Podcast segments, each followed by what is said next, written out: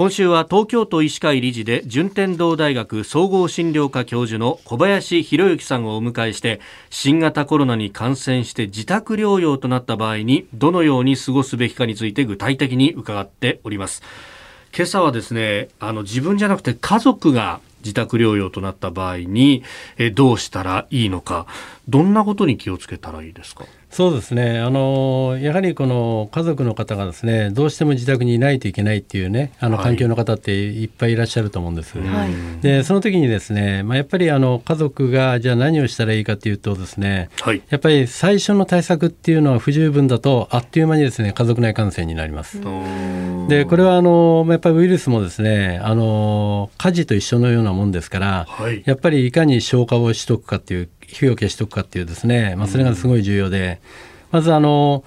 感染者まあ、患者さんがですね触れたものすべて消毒選択した方がいい。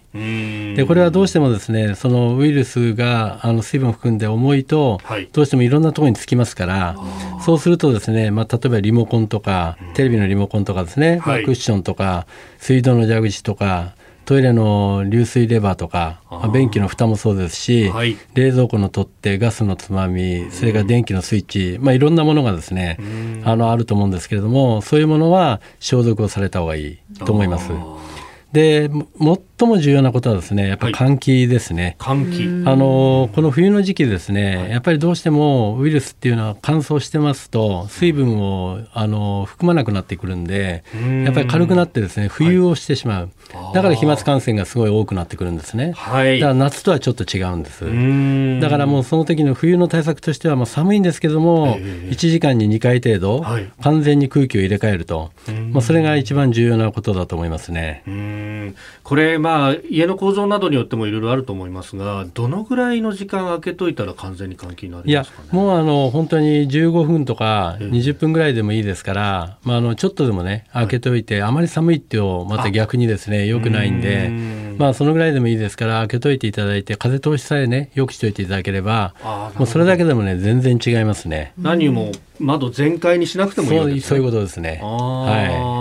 あとはその今ね乾燥という話がありましたが、はい、あのやっぱ普段からあの乾燥している時期は加湿器使っている方も多いと思うんですがこれどうですか？そうですね。あの加湿器っていうのはやっぱりすごく重要で、まあそれはもうあのある程度必須だと思いますね。でもし加湿器がないようだったら、はい、あの濡れたタオルをですね、まあいろんなところにこう干しとく。もうそれだけでもですね加湿効果がありますんでね。はいあのそれも一つの方法だと思います。であと皆さん多分一番迷われるのが、はい、あの接する時にね、ええ、患者さんと接する時にどうするかってことなんですけども、うん、これもマスクはもう必須ですね。でそれからやっぱり使い捨て手袋もやっぱり準備しておいた方がいいと思います。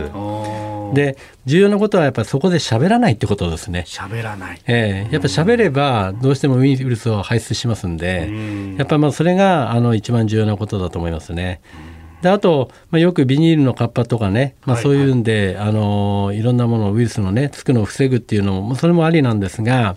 まあ、やっぱりあの簡単なのはもう本当に大きいゴミ袋買ってきて真ん中に首の通るあれをつけてですね、はい、まあ、いわゆるかぶっちゃうと。まあ、それだけでもですね、まあ、やっぱりあの十分な効果はねあると思うんで、まあ、そういうところで工夫していただきたいと思いますね。はいその自宅療養中の時って何か記録とかは取っておいた方がいいですか？これはあの重要ですね。あの特に自宅療養の方っていうのは軽症と扱われてますが、はい、中にはですねやっぱり突然ですねやっぱり重症化する方も、うん、あのいらっしゃいますんでやっぱりそのもともとのですね身長とか体重年齢、はい、それから血液型、まあ、それからアレルギーの情報ですね、まあ、それと体温。まあ、それから食事を取れてるかどうかとか、まあ、そういうことはですねあの記録を残しておくと、はい、万が一何かあった時に対応する医療従事者とかですね医療機関というのがあのすごい参考になりますね。はい。